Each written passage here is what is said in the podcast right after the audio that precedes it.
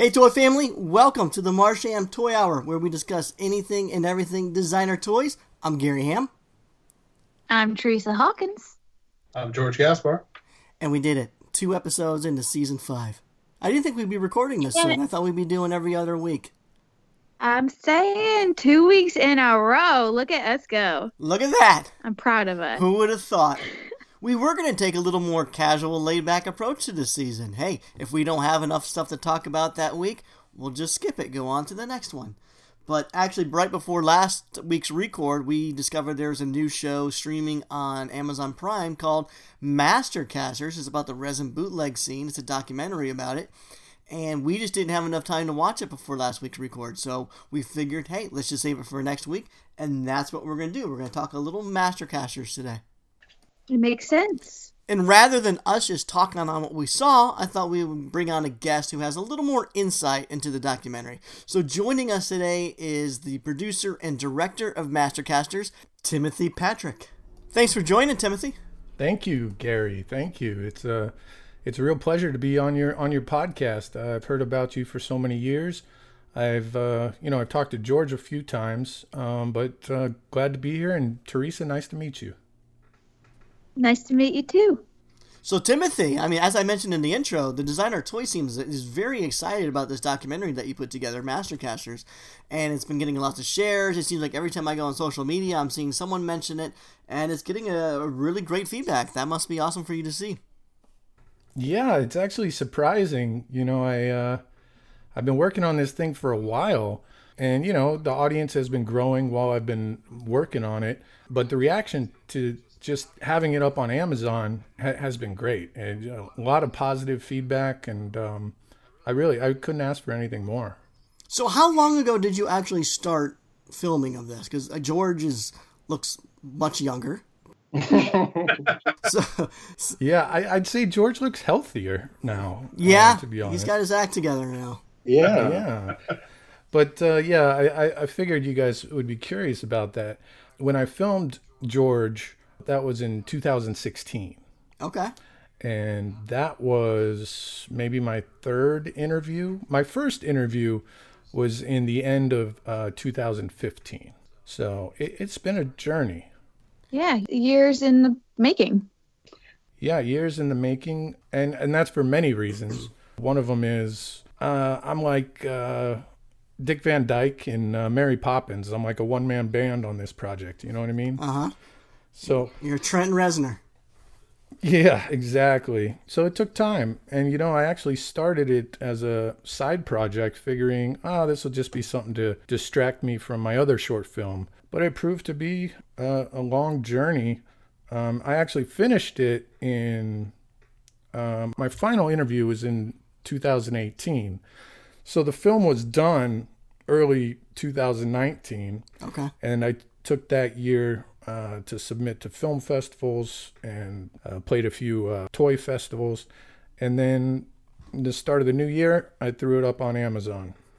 Okay, now you make it seem like throwing it up on Amazon is some easy thing. I mean that that's not really the case, right? Is that something to where maybe Amazon saw it at one of the events and reached out to you to help distribute it, or is it something that you go to them and ask for their help in getting it up on their service? Uh, yeah, I wouldn't say it's easy. You got to know what you're doing. I'm lucky enough. I, you know, I consider myself an indie filmmaker, uh, and I, I even have a podcast. I'll, I'll, do a shameless plug. It's called Indie Film Grit, and uh, I invite indie filmmakers and all types of people on. And one of my episodes, I talked to a uh, distributor, and uh, we hooked up, and it's available to all indie filmmakers. You just got to do it right, and then they get it up there. Nice. And, yeah.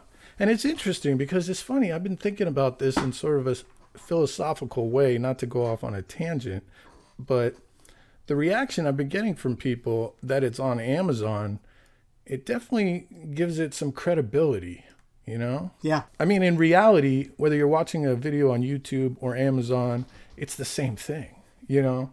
But um, yeah, it, has been really exciting to get it up there because people are watching their shows on Prime Video, and then you know they can watch my documentary. So it's cool. Yeah, I think I think it's just the the mysteriousness of it all. Like what Gary said, it sounds like it's some fancy thing. Like Amazon reached out and said, "Yes, we want your film up." So it just feels feels special. Mhm. I'm, Yeah, I'm that's great. curious. We'll take it. Yeah. No, I mean it's cool. I I'm curious. So what like I I don't know you. This is my first time meeting you. So have you been a part of the scene and know the scene and that's what and like you're a bootleg collector and that's what made you want to make the film or like how I don't know your connection to the scene and what brought you into making this documentary. Right. Well, that's a great question. And yeah, it's not like somebody was like, oh, hey, you know, why don't you make a movie about us? It, it, it didn't happen that way. Basically, I've always been a fan of toys since I was a kid. You know, right when you get too old for toys and, you know, you're supposed to be thinking about girls and stuff, I kept buying toys. I kept buying them, but in my mind, I was, uh, they were investments. So I, I you know, I never really stopped caring about toys, and my heart is in the 80s um, for various reasons. So a few years ago, maybe 2013, I started going deep on Instagram and I started seeing all these homemade action figures. And I was just amazed that these people are doing what I love. And, you know, I've made customs myself over the years, never even thinking, oh, that's a scene I want to get into or anything like that. But I was fascinated by these guys. And, you know, looking at Instagram, I was just like, how do they do it? How does it work? Who, who are the main guys? Who does this? You know, just like a lot of people who discover it. So I, I tried to learn as much as I could. I ended up going to my first decon in 2014. And I was like, wow, this is real. You know, I guess I was late to the game, but um, and that in turn, just like a lot of other people that go to decon, I was inspired to make my own toys, like legit. Yep. So for about, I don't know, six to eight months, I was pouring resin, cracking molds, you know, making He Man mashups, all, all types of stuff just for myself. But then at, at one point, I realized, why am I doing this? Like, What- Do I really want to? hawk my wares like these guys? It's not easy. And I, I, I see what people do and I, I really respect it. So I was like, what if I stop making toys and I just make a movie about the guys already making toys? Uh huh. And, you know, once I met the Sucklord, I was like, there's the keystone. That's the that's the character that's gonna get me through the story. And that was it. I didn't know anybody. I, I didn't have any friends in the scene. I followed a few on Instagram, but um a years long journey of getting to know these guys, getting to understand why they do what they do, their own particular styles and and personalities, and nobody knows me from any, Adam, you know. So in the beginning, it was extremely difficult, you know. They'd be like, "Oh yeah, I've been interviewed for three docs, nobody finished it," you know. It's like that Yeah. sort of thing. So I I got a few. I think ETC toys, extra Truckestrio was my first. I really liked what he was doing, and I was going to be in his area. And um, after that, I, I secured the Sucklord because I figured if I get the Sucklord, everybody else will join in. Yeah, because like you said, he's the key to this whole thing. So yeah, that that one one day I flew to New York for two days by myself with like four bags of gear. Went to his place, interviewed him, went to my hotel, went to sleep, then went to Healy Made's place, interviewed him, and then got out of New York. So it's been a really bare bones passion project. To even call it micro budget is a little, you know, excessive because I'm I was just paying as I could as I, as I went, you know. So that's part of the reason why it took so long. But the other reason is I had to gain the trust of these people, you know. And you could you could ask for an interview and not hear back from somebody for six months. Oh, I know. I've I've sent out many invites for, just for the We- just for the podcast. It's not it's not easy getting guests. No, it's not. We, we know that very well. yeah, and you also know the scene, right? These aren't the most approachable people. Some of them, uh-huh. so not in a bad way. No, not in a bad way, but I think I know what you mean. We've reached out to several people to come on the show, and for the most part, most people respond. But we've learned that a lot of people are just shy. The, the creative is a lot of creatives are just introverted. They feel more comfortable talking to you via DM or email. They're not necessarily interested in talking in a, re- a real time format, especially one that's recording them or you know showing their face on something. So I get that. Yeah, and I respect that. I mean, they're expressing themselves through their art. Um, that's that's why they do it. They're not accustomed to you know, being articulate. There, some were more articulate than others, the Sucklord being one of them. And so I, I knew, and you know, basically, I didn't even have a story. I just, for my own selfish reasons, I want to figure out the entire scene, figure out who were the players, what what it took to do it, what it took them to get up there, how long it took them to do that, the whole process. And so I was really interested, and I that's what that's why I embarked on it and that's why I worked on it for so long. And now I feel like this is it's in no way a definitive history or look at the bootleg world, but it's such a hard scene to define that I feel like I, there's now a basis of a story there. People can look at it mm-hmm. and say, "Oh, that's how it falls into place." Because you'd be surprised, even interviewing artists, they don't know the history or who's doing what. Everybody's in their own little bubble. So I really wanted to put together uh, sort of a comprehensive, um, you know, story. That was going to actually be my, my main question for you is, did you have a narrative that you wanted to tell before you went in, but sounds like you didn't because the, the movie itself has a pretty nice narrative flow throughout the whole thing. Like as people talk about their what they're doing and they mention someone else, you kind of jump to the next guy and the next guy. Like it actually flows really really nicely throughout the you know twenty something minute runtime. Um, yeah, it well, flows you, it flows well throughout the whole thing as everyone talks about what they're doing, who did this first, who who's the next guy that inspired them, or who where did they or who do they think they inspired, and it kind of jumps from name to name and it flows really nicely. To hear you didn't have because I, I, would almost think you would have to ask the right questions to get the people to talk about the right thing. But to hear that everyone just kind of talked randomly without knowing what the other one was saying and you figured it out, that's pretty impressive. Thank you. That was important to me. I mean, as I went on, I started to discover certain threads that uh, I found fascinating.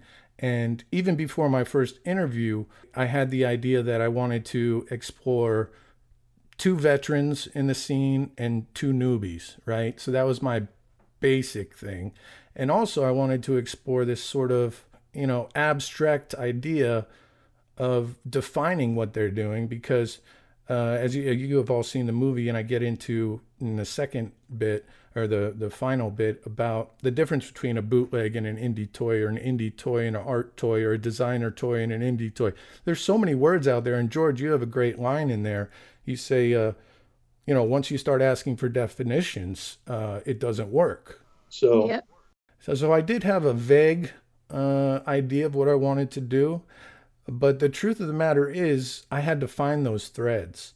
And, you know, even making the film, even shooting the film, people would ask, "Oh, so what are you going to do? You're going to throw up a, a a card that says." Um, Healy made and then go into Healy made, or throw up a card that says, What is a bootleg toy? and then go into that. Um, this is my second documentary, and in the first one, I was able to do the same style, which is I want it to be one complete sentence, one complete song. You know, I want it to flow from this topic to the other without forcing uh, the subject change, whether that be title cards or whatever. So I appreciate that you picked up on that, George. To me, that's one of my finest accomplishments on this is the the the way the threads work throughout the film in a in a conversational way. Yeah, it, it totally feels like you're watching a conversation. There's no, it, it, like you said, it doesn't have that harsh jump to like new topic over here. Look over here. No, it, yeah. it works. It works really well. Well, thank you, George. Yeah, I totally enjoyed it, and one of the nicest things about it is it, that it was on Amazon Prime. You mentioned it's you know there's not much difference between something being on there and YouTube, and I don't think that's true. With it being on Amazon Prime, it does give it that legitimacy. But there's also people that go there and just look for documentaries, and they might watch this not having any idea about the designer toy scene or anything. Plus, there's other people like let's say Teresa or myself, or really anybody in the designer toy scene, they kind of only know the artists that they follow or the, or the things that they collect. Uh, cute collectors probably aren't going to know a whole lot about the designer toys bootleg scene if anything at all. We had several people that were on your documentary on this podcast, Sucklord, Killer Bootlegs, uh, Dov Kelemer of DKE Toys, but that was all before Teresa. So Teresa, from your perspective, how was it watching this documentary? Was it was it enlightening for you? Yeah, I mean, it's you're spot on, Gary. I wasn't doing the podcast when those guests came on, and I know we've talked about bringing someone else on while um, with me being a host now, but yeah, like it's not an area of the scene I understand or truthfully I've, I've really gotten. I know it exists, but I've always kind of been like, I don't get that. I don't get why it exists. It's just a confusing area for me. It's a big question mark.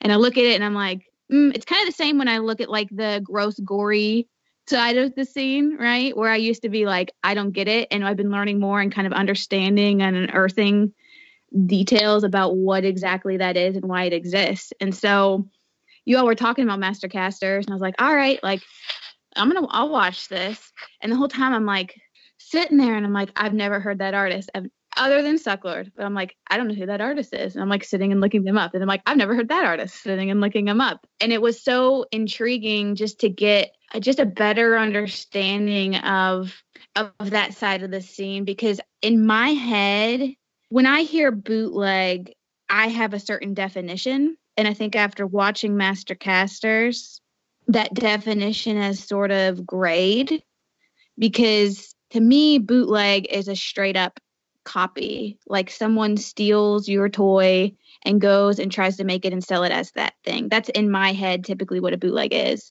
But this bootleg side of the scene with action figures is different.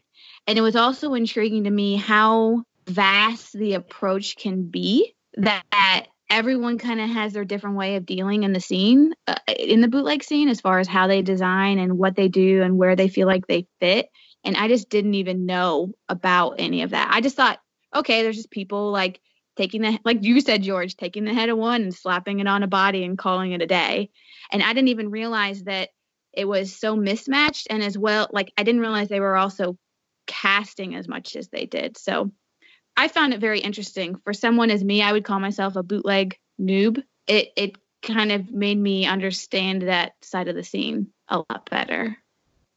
Well, that's great. I mean, that's kind of what I was going for. I, am not just making this movie for the artist or their fans. I, I tried to make it a comprehensive introduction to the subculture. And, you know, I totally get it. Everybody has the things that they like. I, I was never into uh, Dunnies or urban vinyl or or that sort of thing. I understand people are, and that's great. But once I saw the bootleg scene, I instantly understood it. I was like, I mean, not the intricacies, but the art, the the passion, the nostalgia, all that. It fit right into my wheelhouse. So, and I knew it hadn't been explored, you know. so most of the stuff I looked on, I saw on YouTube was, you know, sort of the other end of the designer toy world. Yeah, and that's like we all have our own pockets, but the more you learn, you realize it's such a vast spectrum. But was what was also intriguing to me is the bootleg scene is almost a scene in our wider scene, and I did not at all realize how many artists there are. in my head, I knew about a couple, but it's like there's tons. Like mm-hmm. it's it almost I don't know Gary George again I'm still kind of a new but when I started looking and seeing the list of people it almost felt like much much larger than I had in my head the yeah, people I mean, doing in, that stuff. in the documentary that you know you talk to a handful of people but then you flash that one screen where there's yeah. all the names you pop up and it's like that's I'm sure that's just the tip of the iceberg it, it is amazing how many people are doing this kind of thing and every day there's more and no one uses their real name Maybe just Healy because he's that's his actual name, right? Yeah, this is last name, so I guess yeah. Healy's the closest that I can think but, of. But... It's a branding thing, you know. It's uh, it it's instead of Kenner, what are you gonna put on the card art? You know, and I, I don't think it's uh, limited just to the resin bootleg scene. As uh, you guys know uh, more about the other scenes, I'm sure. but uh, you think about like Buff Monster, or you know, there, there's there's other names out there and different, and I think a lot of it stems from kind of the street art vibe, the the hint that this may be illegal. I'm not going to show my face or or say my name, and I think as the scene has grown, um, less and less people are worried about that. But I'm not going to mention who, but one of the people I interviewed um, would only do it if I signed a contract saying that I would blur his face out. Oh, wow. So there is that kind of illegal street art mentality.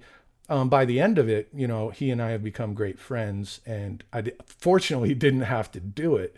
But yeah, I think there is a little bit of uh, hiding in the shadows with these guys. Yeah, that makes sense. Yeah. I think the other thing is it seems like there's this uh, sort of rivalry aspect and I don't know, I just wonder if that's part of the secrecy and mystery too that people are kind of I don't know, seems kind of competitive in the bootleg side of like trying to claim, I don't know, claim an idea and I guess by being under a moniker you're less likely to get I don't know, beat up on. but that was what was interesting about, especially towards the end of the the documentary, is they have Sucklord mentioning that most of the designer toy scene seems to play nice, except for the bootleg side. There's he mentioned there's wars going on and beefs and rivalries and broken alliances, and it sounds like there's a lot of drama on that side of the scene. It's, it's not something that I've ever followed closely enough to even know that stuff was going on, but I mean, it doesn't surprise me at all. So it was interesting how you chose to end it, Timothy, because it kind of ended on a note of kind of exposing that side of the scene for that sort of stuff. And Healy Made was saying, but in why? Why does this exist? Because at the end of the day, we're all bootleggers borrowing from someone else's IP. Well, it's ironic, isn't it? I mean, the fact that they're claiming what they created is theirs even though they stole it from somebody else. It's it's funny to me. And in the case of the movie, I, I think it also kind of uh, gives insight to the mentality of a lot of these guys, and also it it was a little bit of drama I could have in the film, you know. So it, it makes things more exciting to if the stakes are higher. You, you definitely found a good hook. Yeah. Yeah. Well, that I mean that that's always been a part I think of the scene in general, right? Of of that sort of gray line of ownership of ideas versus um, kind of springboarding off, right? Inspired by versus copying. That's that's not just the bootleg scene. That's everywhere. We constantly talk about that. About where is that line? As you know, we can't. No one can sit and take claim to certain concepts, but uh, when does being inspired by become copying? And I think it's the same. In a way, it sounds like the bootleggers have a similar mindset, even though they're bootlegging, meaning using parts someone else designed, and they're you know they're still doing art, they're still compiling things and creating ideas, and they don't want anyone else, you know, crossing the line and taking that same concept. It is funny how they like. There's this whole mentality in that scene of that you got to be the first guy to put that thing out, like like at Art Basel last year when that banana sold it on the, like the banana that was taped to a wall sold within like you know two minutes there's a guy on instagram posting his bootleg banana like and then it was like 15 other like other guys were like ah the next day they're like damn it like my bootleg banana's not ready yet. Like everybody wants to be that first guy to get that bootleg banana up there. And it's kind of that whole thing in the scene where we're all we all grew up on the same movies and we all love the same things there's only so many there's only so many stormtroopers you could use. You know, it's like it's, mm-hmm. it's it's weird. So now now everybody's trying to go for the way more obscure thing and the way more.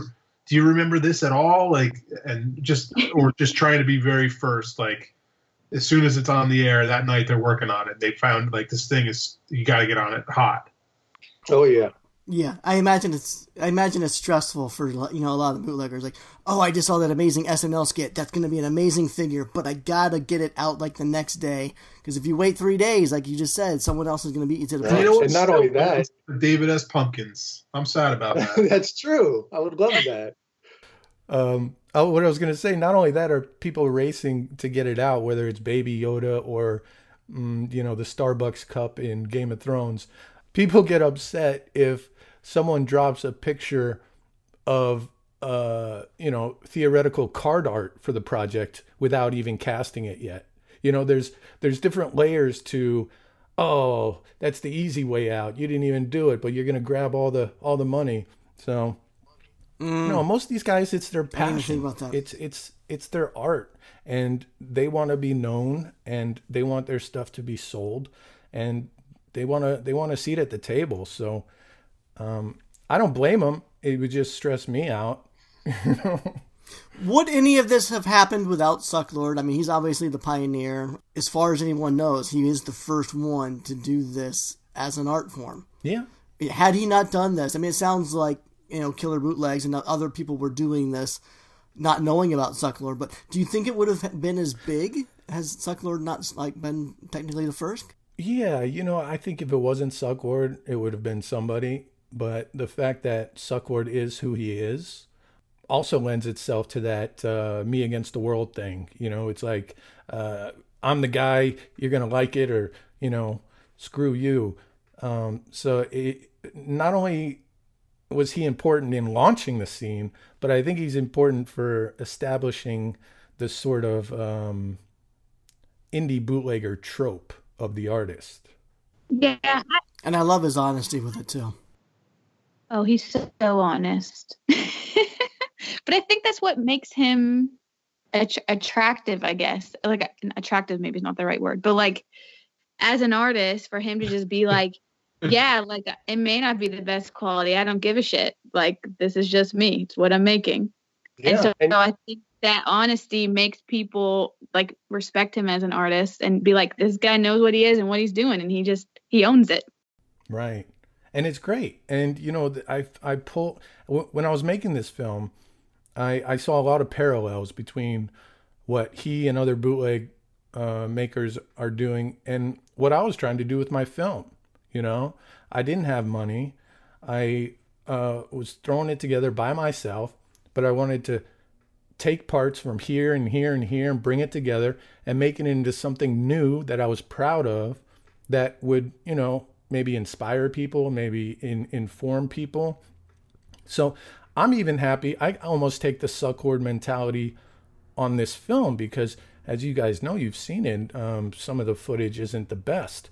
And I literally could uh, justify every shot in that film from an artistic standpoint if I needed to, based on the bootleg mentality. So I think it, it, it all works for me and the project. And you got to respect Sucklord for doing that. You know, he's his personality can be a little off-putting, but he's really intelligent. He's articulate, and you know, he's charming in his own way. Mm-hmm. Absolutely. What was the uh, what was the topic of the other documentary you made? Uh, well, I used to work at the Roxy Theater on the Sunset Strip. Um, I was kind of the in-house video guy, shooting bands and whatnot. And my buddy was a booker there, and I decided to make a doc about him, and it's called The Booker. We shot it all black and white, you know, kind of noir style, because he kind of dresses like a old school New York guy in like the Dick Tracy days. But um, yeah, like halfway through, he died my oh, friend died. Oh yeah. my gosh. So that film is also very personal, but in a very different way because I had to switch gears, use the footage I already had, and it became more of a, a memorial to my friend than what we had intended originally. But that actually won a, a best documentary short at a LA Indie Film Festival. But uh, once again, that that was uh, thrown together um, I'm an indie filmmaker, you know, just like these indie bootleg toy makers. So I'm just I'm just doing my art, and if it gets better each time, I'm happy, and that's kind of the direction I'm headed in, you know. Well, I can certainly say that Mastercasters has made a lot of people in our scene happy, and we thank you very much for that. And I've read a lot of comments of people saying it's just too short. You left a lot of people wanting more. Is this a one and done for you, or do you see yourself doing more films in this area? No, I think uh, this entire scene, even even broader than the the bootleg toy scene, ha- has yet to really see the light of day. You know, it's still kind of in the shadows, and um, people can argue with me, but the fact of the matter is, I think it, it lends itself to all types of things. Like, I mean, if I had the money, if someone paid me to do this, it would have been a feature film. You know, I just can't spend 20 years of my life. You know, every every two months a new uh, bootleg resin artist comes out and he says you got to put me in. So, I, I had to I had to snap it off at one point, but um, one of the things I like about my documentary too, it's not just I go to their booth, shoot them, and that's their segment. A lot of these guys, you see them through the years in that short 24 minutes. You can tell their hair's different, different location. Um, so I wanted to give it kind of a, a you know, a lived-in type thing, not to sound like George Lucas, but you know, like it, it there's more than just here. Here's their case in the booth, and here's their headshot. You know what I mean? Yeah. Mm-hmm. So that also took time.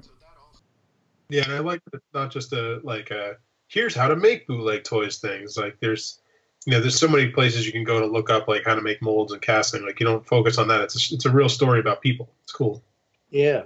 You definitely wanted me, you know, left me wanting more. I wanted like um, now that I know that there was rifts and rivalries, I'm trying to figure out was there anybody in the documentary that didn't get along? It didn't. It didn't show in the documentary, but I have to imagine maybe it was Oh, yeah. there. Oh, there was a snippet.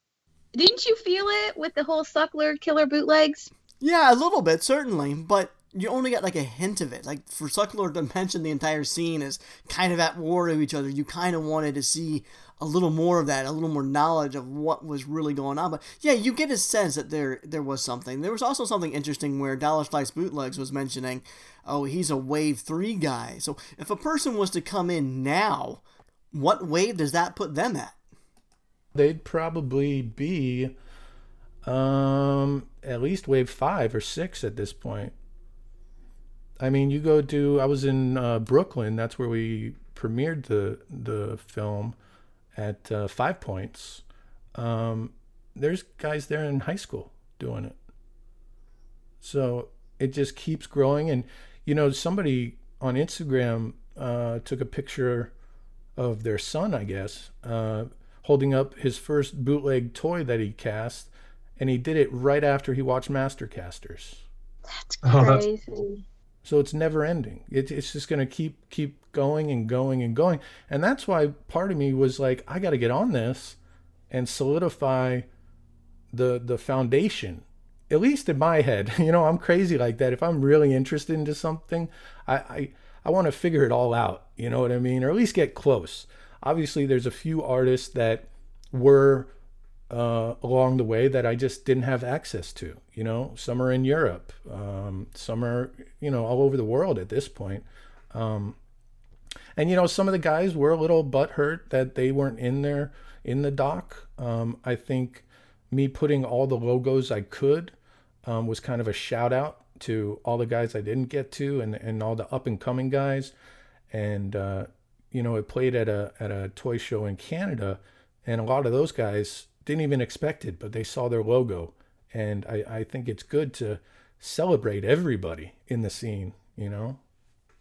I thought, yeah, you did a great job, and like we were, we're always advocates for any way to get the knowledge out there that this the scene exists.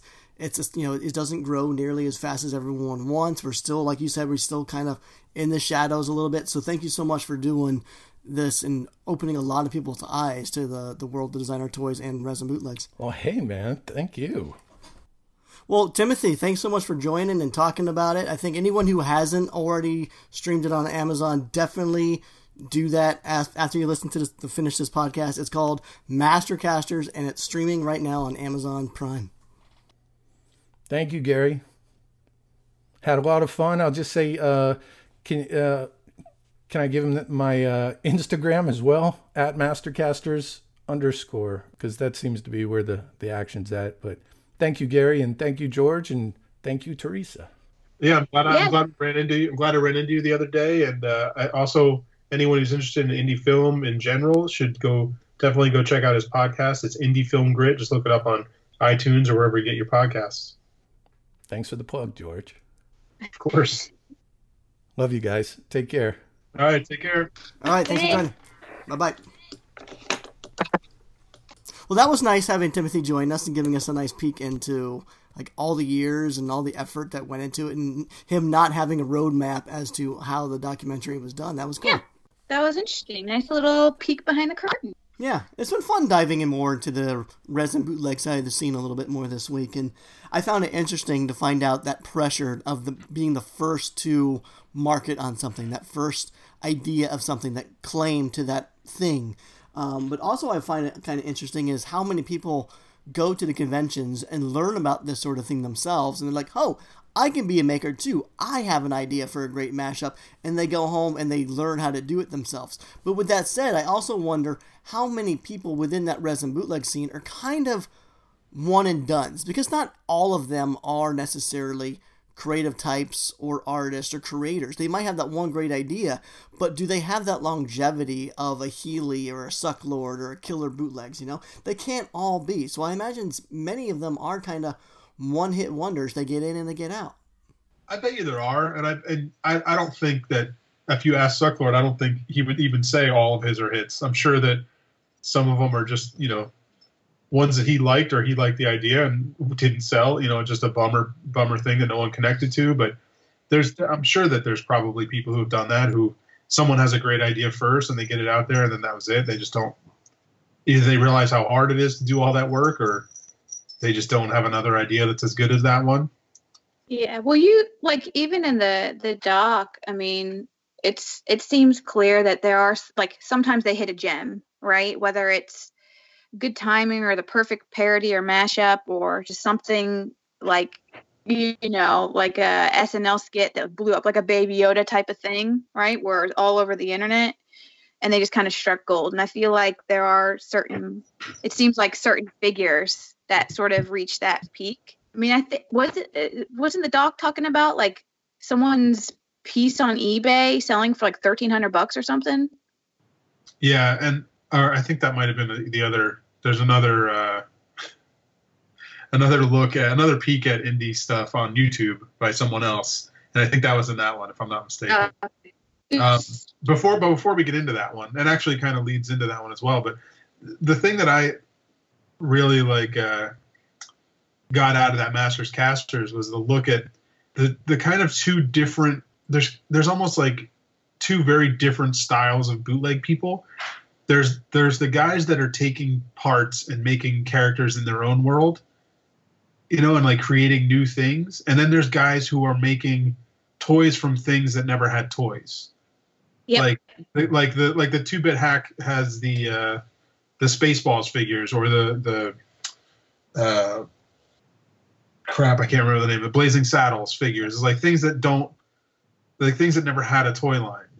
And and then there's the guys like Sucklord who are making you know a character out of it or like the Star Killer from is it Star Killer from Killer Bootlegs? Like he's taking these other toys, mashing them up, and creating a whole new character out of it.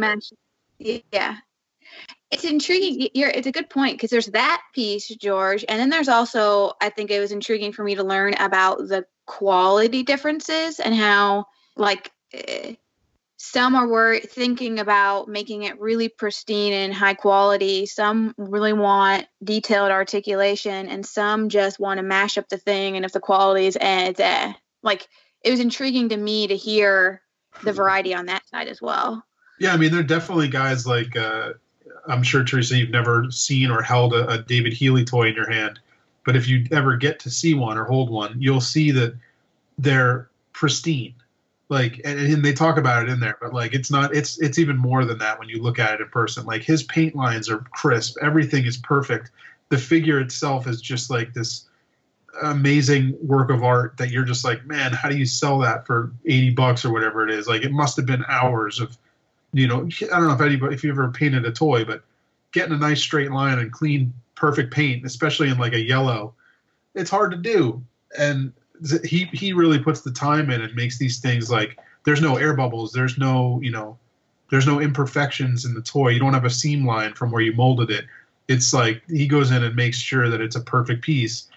And then there's a guy like Sucklord who his whole thing was about kind of like the lower end like he's kind of just getting the idea out and some of that yeah. and some of the stuff there's not a lot there's some of it where he doesn't do that where he he'll say he's he is, but you know it's it's still a higher quality than he than he's saying it is. But yeah, there's definitely there's a whole different variety of people out there, and the different. I mean, it's almost could be a different skill level too, like or you know how much time you want to put into this thing. Whereas you know Sucklord's just trying to get the whole idea out, where Healy's trying to create this like art piece. You know. Yeah. No, the stuff you've done, so like the sculpts you've done for DKE, um, the Scott. Scott C. Scott C. Is that in this realm? Is it a bootleg? Um, I mean, I guess technically it fits in that in what they're called bootlegs, but like there are no there there are 100% original sculpts, so it's not like. But the okay. idea that you're stealing is not you know it's still you're still bootlegging because you're taking someone else's idea i guess uh, See, it's that's tough like it's it's it's where do you draw the line and all this stuff right. that's where i struggled because when i was when i was watching master casters uh, like i'm trying to formulate an idea of what this is because i think we talked about bootlegs i don't know a season or two ago. And again my head was in the mindset of like straight up copy try to sell it as own bootleg. But like my definition of that and understanding that has evolved and changed and grown because it's not just that bucket. And so when when i'm watching this like trying to learn more about it like do those that call themselves bootleggers or feel, fit into the bootleg scene do they all share a commonality of building off an existing action figure piece? So meaning they go like they're literally going and buying mass produced stuff from a target right? And then taking the pieces apart and casting a hand from this and a leg from this and a helmet from this and resin casting and that is true to the bootleg and everyone else is more just branches around the periphery? Or is it broader than that it's strange because everybody does it a little differently and everybody if you know it depends on the uh, amount of talent you have behind it. Like if you're some of these guys don't sculpt but they can mash up a figure you know mash up a bunch of figures together and the end result is amazing. And some of them sculpt the whole thing from scratch. So it's it's it's all it just depends on it's all the whatever gets you to the end result you're looking to get to i guess that's why it's really kind of hard to define what this stuff is it's just called bootlegs because no one really has a better name for it yeah so there are some people who you're saying sculpt from scratch even though they may say i want to sculpt this torso to look like the torso of this figure, they may not be just doing a direct cast. They're redoing it on their own.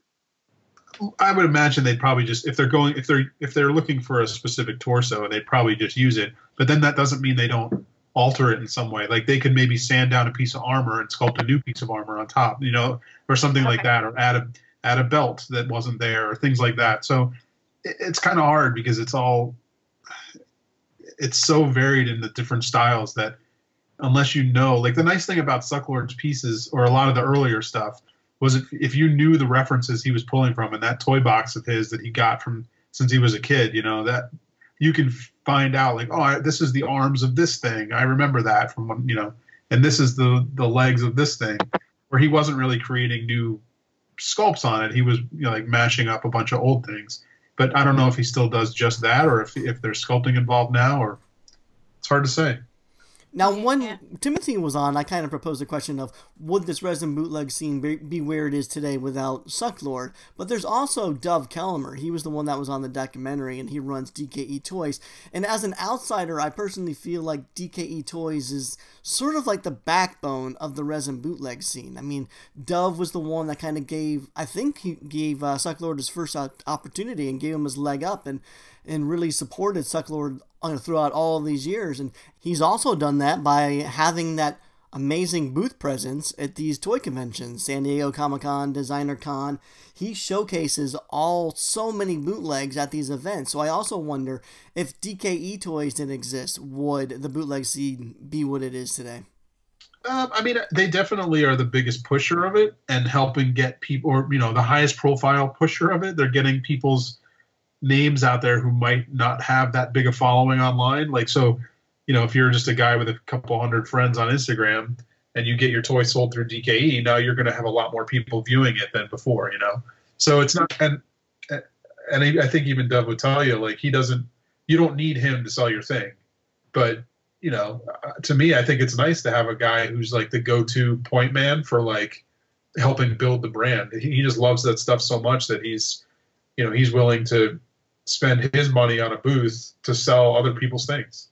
Yeah. Would would you would you all equate? Because in my mind, to me, based on that definition, what DKE is for bootleg artists, it almost sounds similar to what Martian Toys is for customizers, in the sense that when I think about Martian Toys and the different custom shows they do and the people, like they do these massive, massive shows. And what I feel like the common theme I see with them is they're always bringing in new artists. It's not the same, you know, top names you kind of hear and see throughout. You're always seeing newbies brought in and them trying to help bring new names to light. And it kind of feels like DKE is doing that for the bootleg side. Yeah, I, I totally agree. I mean, they help establish artists that don't have established fan bases yet. And I think they kind of help introduce them to other avenues, right? I mean, if you're not established, if you don't have the fan base, you can't just go to a Super Plastic or a Medicom or whatever and just say, "Hey, make my toy." It doesn't work that way, and I think that's why Martian Toys and DKE they're great for giving these newcomers a leg up. Give them a chance. Yeah, yeah it's like a leg up. I was going to say, I think there's Sorry? definitely guys who sell through DKE who don't need to. Like they, like because most yeah. of these things they're made in very small numbers. Like if a guy's making ten or twenty or something, you don't need to go to DKE to sell that. Like you could probably find twenty people that you know that'll want to buy your thing. Um, but it's, it, I mean, it's nice to have that name brand recognition of getting it sold through DKE. You know, like it has, it has that clout behind it now. Totally agree. Yeah. Now, okay, one more quick question for my noob self. We keep saying like resin. Is every bootleg resin cast, or are there some people who literally take the original pieces and just mix and match them and sell that directly? Does that make sense? Uh, I I think it's cool. Uh, there's there's a guy. I wish I knew the. I don't know. I'm terrible with names. I've always been on this on all the podcasts I've been on. There's a guy who makes these things, and he he more makes one-offs. So like he might not necessarily even need to mold something. He could just find a bunch of stuff, match it up, and repaint it. But he's more making like, hey, I like I like Mega Man, so I'm gonna make this like Mega Man figure, and he makes like a nice little package for it, and it makes a one-off. It's still technically the bootleg scene, like it's still that same thing, but he's not making a run of them. Yeah, I was. With a lot of the curious. resin stuff, it means if you're doing resin stuff, it's usually because you're going to do a run of something. Yeah, make multiples. Okay, I'm just curious. Um, it's just a whole world that it's just it's new to me. It's intriguing.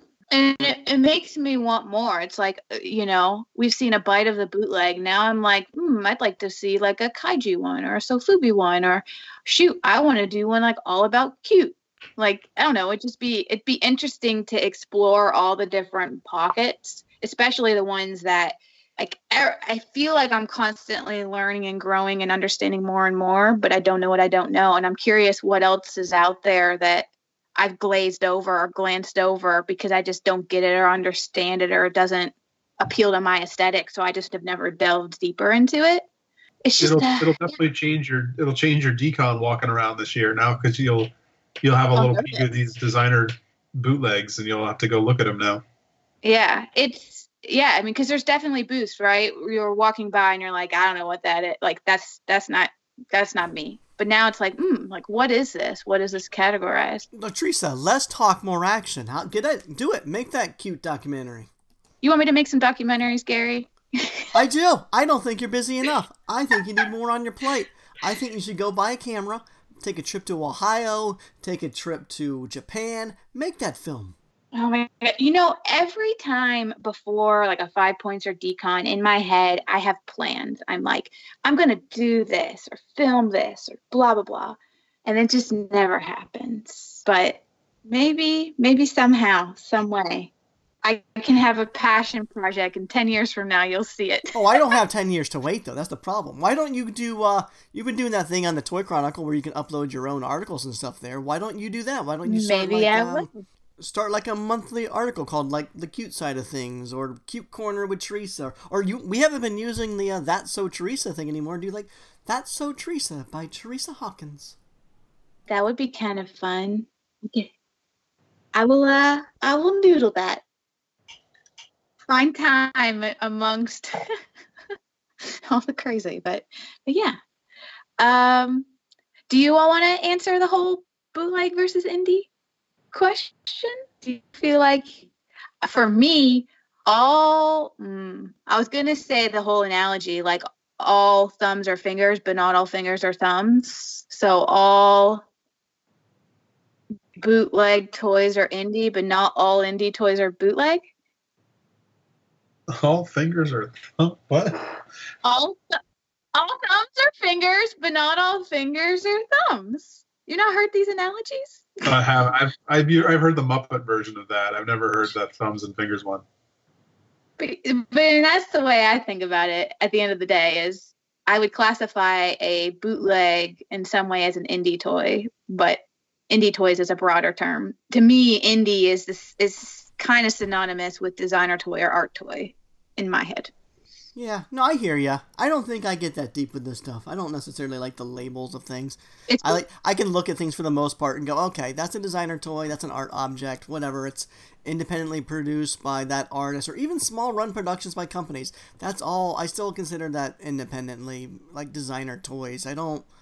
I, I just look at things as designer toys and mainstream toys, bootlegs as bootlegs. I don't like too many labels confuses things. I like to keep it simple. Stop with the hoity-toity. it it's a struggle because I even look. I'm looking to my right right now. I'm sitting at my desk and staring at this pile of toys, and I could like I could see how someone sa- would say like that's more of an art toy than this. But like again, I don't care. Like I like them. Exactly. Just buy it because it brings you joy. Like who? It doesn't matter. You know what? People outside the designer toy scene don't know if that's a mainstream toy or a designer toy or an art toy or a bootleg or a indie toy. They just see all of our stuff the same. They just see, oh, you're you collect toys. So that's it. It's like collect what you want, toys, art toys, whatever. But for the sake of this podcast, we have to talk strictly designer toys because the, the, the mainstream toy world is huge. The Mattels and the Hasbro's and all that stuff. We can't we can't focus on that area. Sometimes I focus on them. George, you definitely dabble more in the mainstream. We we've all seen Toy Break and Behind the Counter. we all kind of do. Of course, sure.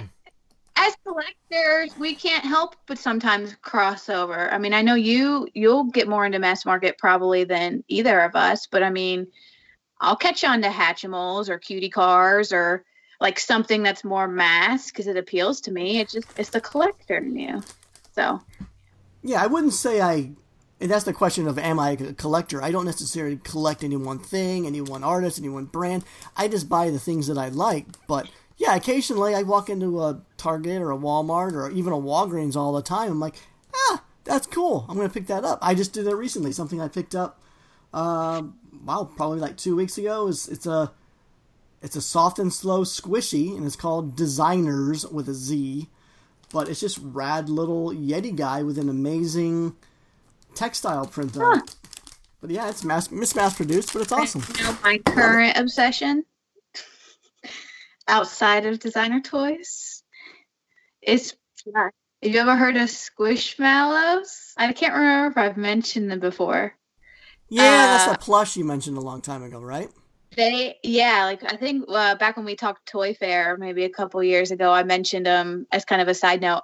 These things i'm telling you are blowing up. I think it's more of a younger kid kind of thing. I'm a young kid at heart. I don't care. But these are seriously the softest pillows ever and they are just whipping them out.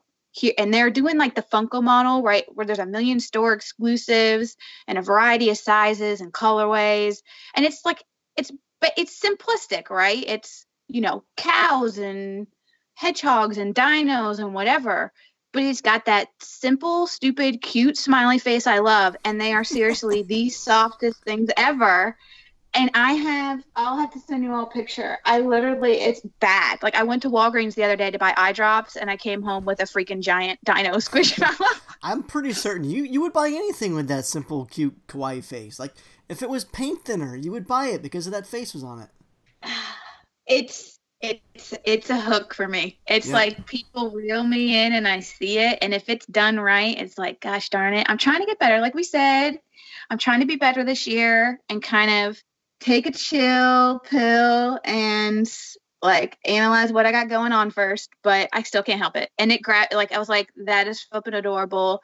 I have a Triceratops. It was like a different version dino, a different color, and I was like, they can be friends, and they're massive, like huge pillows. So that's my sort of divert. George, go ahead. What have you been buying mass market since we're talking about it? Wait, what were yours called again? Squishmallows? Seriously, like your kids, Gary, would probably love them. Oh, I know they do because we own some. I got picked up some at probably Walgreens. I know we picked up some at Costco one year. Oh, I didn't know you had any Yeah, squishmallows. we, we, but we have so many plushes now that we bought a beanbag shell, and we stuff all of like the the, the squishmallows and all the other plushes we have, and we, now they're just giant beanbags in the house. Oh my gosh! It's, see, that's it's, that's actually a kind of interesting idea because I'm starting to accrue a little too many too much plush, and I was thinking about getting you know those like um mesh sort of hammocks people will put in the corner of a room, Mm-hmm. And then like we'll put the plush. I've been thinking about getting one of those to stick in a corner of one of my rooms so I can display my display some of the plush like that versus having them scattered on beds and couches and stuff. But the beanbag thing's interesting. Man, we didn't last two minutes without talking about mainstream toys after I mentioned that we focus on designer toys. We went in a little tangent. George, do you want to talk about anything mass market you're addicted to since we're talking about that? Here we go. Uh, no. I think I already did. I think I Troy did must be looking week. at the clock. He knows we're almost on an hour. Let's wrap it up. Yeah, I feel like we're hitting our hour mark, are we not? Well, you know, you know what we ha- we didn't never look back. You hinted at this other kind of documentary around toys that's on YouTube, and I didn't know if we wanted to to dig into that more. But when we were talking about Mastercasters, which one of you discovered the was it Toy Masters series by Sci-Fi? Yeah, that's it. That's I discovered that actually from Mastercasters. I just I it left me wanting more, so I went on YouTube and started searching resin bootlegs, and I came across this cool little toy show on YouTube. It was called Toy Masters, and it was um it's like a cool little I think it's a 10 minute series. I think there's maybe 5 episodes in total, and one of the episodes was on resin bootlegs. It was very informative. They kind of did a countdown of some of their favorites, but it did dive into the the toy scene a little bit and introduce some people that I had never heard of before. So that was a cool watch. And then other little episodes about like top 10 toys during the holiday season or top scariest toys seen in this toy store and it's really well done it was hosted by a guy named tom neff and if anyone's looking for just a fun little show to watch on youtube i highly suggest checking it out it's comical and well produced Yeah.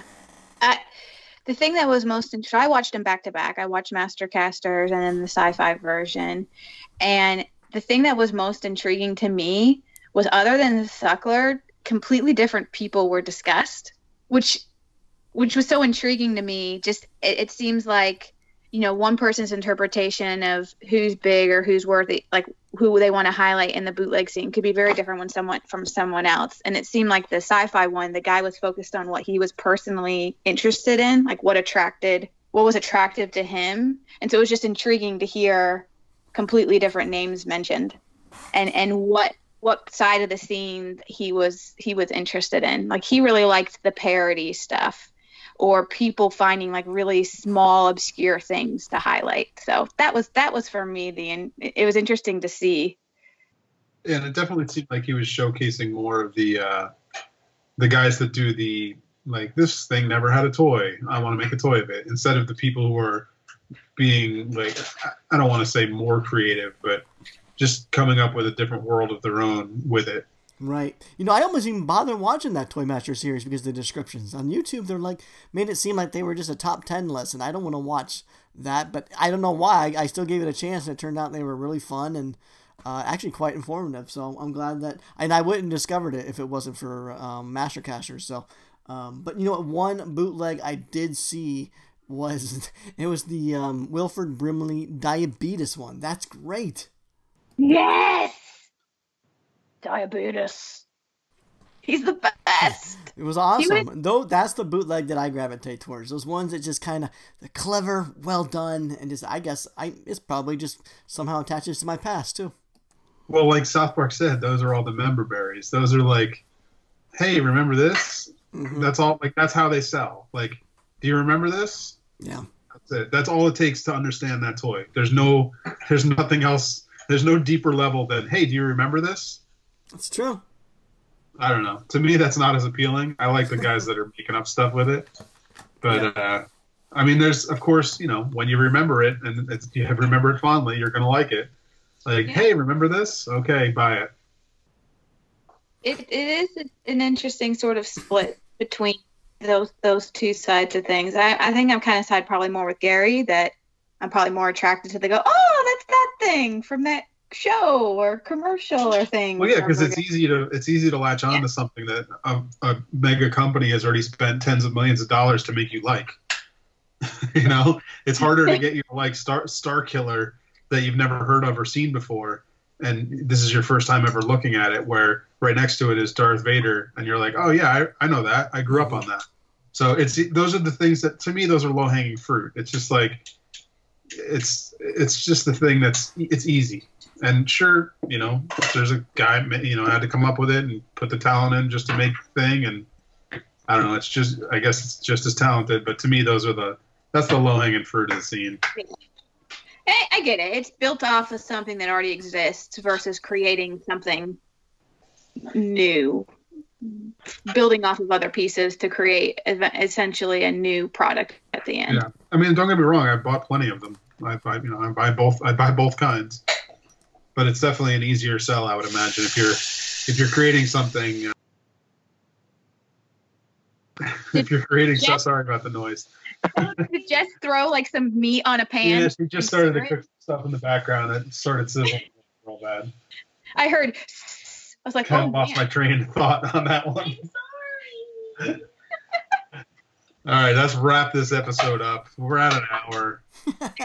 well, hold on. Was there anything else? Because last week we didn't touch on the coronavirus at all, the impact on the toy industry.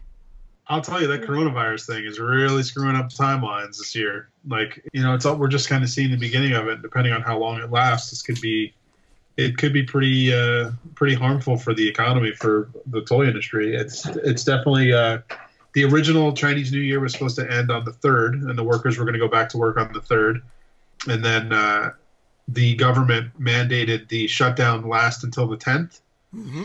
and then uh, we're obviously past the tenth now, and it still hasn't come back yet. They've been uh, they're you know kind of ordered to take it slow, and as they see what happens with this whole thing, so they're expecting maybe the 18th, and then that's that's maybe at the earliest. So we're not even to the point yet where we know when they're going to start back up. And there's it's not just toys. I mean, all the car manufacturers in China, all the medical you know supplies, not only supplies but some of the medicines themselves.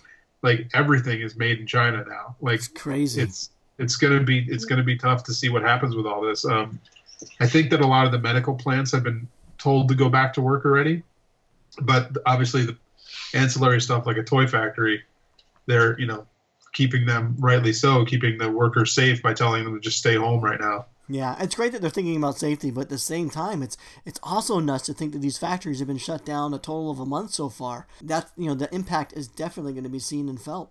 Yeah, I would I would see like I would guess that there's probably going to be a lot of uh, San Diego Comic Con exclusives that may not make it this year, mm-hmm.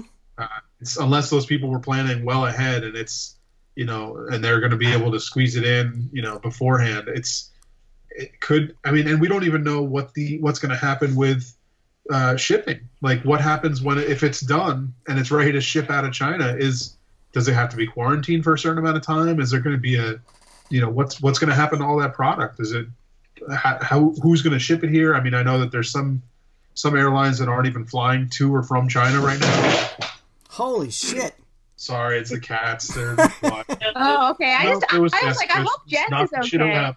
My Babe, purse, go sit down. my purse literally fell like on top of it. Like everything just fell out of my purse. Ugh. um, what were we talking Next. about? I'm Go sit down. here. We're almost done. You were talking about flights uh, not going in and out. Oh yeah, so like we don't even know like what's going to happen because there's you know I'm sure you guys have heard about that uh, Japanese cruise line where Yep. they're Yes. they're all uh, they have to be 14 days clear without someone getting coronavirus before they can let everybody off. Yep. But that gestation period, if someone gets sick, then there's another 14 days. They got to start over again. So who knows what happens with like is this product going to have to be quarantined for 14 days when it comes in? Like Wow. it's I, I don't know. You know we don't we don't know the effects of what's going to happen with this stuff. Yeah, and it, I, I, you know, you mentioned San Diego, but I know Toy Fair is coming up. It's this Fair. weekend. Yeah, and I, I Clem as an example, Big Shot Toy Works, and I've seen a few posts by him of like, I'm trying to figure out a way to like backdoor my stuff from China in time, like. So it's it's not just you know it's big companies, but also people in our scene as well being affected by what's happening over there. what you might not realize when, like what Gary was saying, when the factory shut down for that two week period, all those workers go home. So they, you know, they're working at the factories and they basically live at the factory uh, for that. Like there's dormitories and all that that the factories have. So you're basically kind of living away from your family for months on end. At Chinese New Year, they all leave. So they go home back to their rural towns and farms and where, you know, where all their families are. So that one day when they're supposed to come back, everybody's on the, like those trains are overloaded. Those all the like the transit systems. Imagine like you're just you're with the crowd of millions. Like everybody's going back from their farm to the work. So imagine if there's if they come back early because they want to open their factory to make your toy, and one guy comes in with the coronavirus and gets a trainload of people, like it's it could be devastating. Like it's Yeah. if it's if it's something they can't control and people are actually dying from this thing, you definitely have to be cautious and you can't i mean if one guy in a factory gets it everyone's going to get it i'm sure it's just like that cruise ship where it's just that recycled air going through you know to everybody Yeah, it it's scary. I mean, business aside, I mean, I've heard it, it's hard being over here to, to kind of get a feel for, you know, how bad it is. But hearing stories about what's going on and, and people like all the masks are selling out. So, from a collector standpoint, I have seen posts in groups of people posting up photos of toys they want to sell and they want to sell them in exchange for masks because they cannot find face masks anywhere to protect themselves. So they're attempting to trade toys for them. yeah it's crazy and i don't even know if like it's going to be a weird time right now just kind of figuring out this whole system and who knows by the time this goes up maybe it's maybe they figure it out and it starts again we don't know you know we just don't know what it's going to happen Yeah, it's just kind of a wait and see scenario. It's, it's definitely going to throw off some timelines, and companies are just going to have to adjust. It's it's unfortunate, but and I'm sure you know we're probably going to see. We might not see it, but I'm sure there's some companies going to New York Toy Fair this weekend that we're probably waiting for some last minute samples or prototypes to arrive. You know? Yeah. I mean, it's it's funny because like a lot of that, a lot of that prototyping that all used to be done here, now with the advent of the digital sculpting and the 3D printing, a lot of those companies go and get their Mhm. stuff 3D printed overseas. And it's just funny because like if they would have just been doing it the old-fashioned way, everything would be fine. All your prototypes would be here and cast here and made here, but everyone's trying to save a buck, so they go to China. So But speaking of Toy Fair, I'll have to keep my eyes peeled. Every year, I'm always curious to see what you know what gets revealed and what's coming out Yeah. throughout the year. So Yeah, it's always fun seeing Toy Fair stuff. But anyways, we need to wrap this up because we are now the Marsham hour and eight minutes. So let's let's end it here. Why don't each of you take a brief moment and let our listeners know where they can find you? Teresa, go first. sure. Teresa Hawkins, find me on Instagram, tmhawk24. Uh, you can find me at Double G Toys on Instagram, and uh, don't forget about Timothy Patrick, who is at Masters Master Casters, I think, right? And then you can also find him at Indie Film Grit. Okay, I'm Gary Ham. You can find me at Gary Ham on Instagram or superham.com. This has been the Martian Toy Hour. We do this every week, not because we have to. Because we want to. So until our next transmission, we're signing off. Bye. Bye. We did it. We Did it? You should make that pause like extra long. The pause that always comes when before someone else answers. George, I paused because I never know if you're going to do it with me. It's you. I'm always waiting for you. I'm not going to do it. It's you 100%. You always go next. You always go second in name, and you always say the thing at the end. Hey, George, No you're need to allowed to go second or talk. Ladies first. Next episode, okay, next episode, you say your name first and you finish the ending.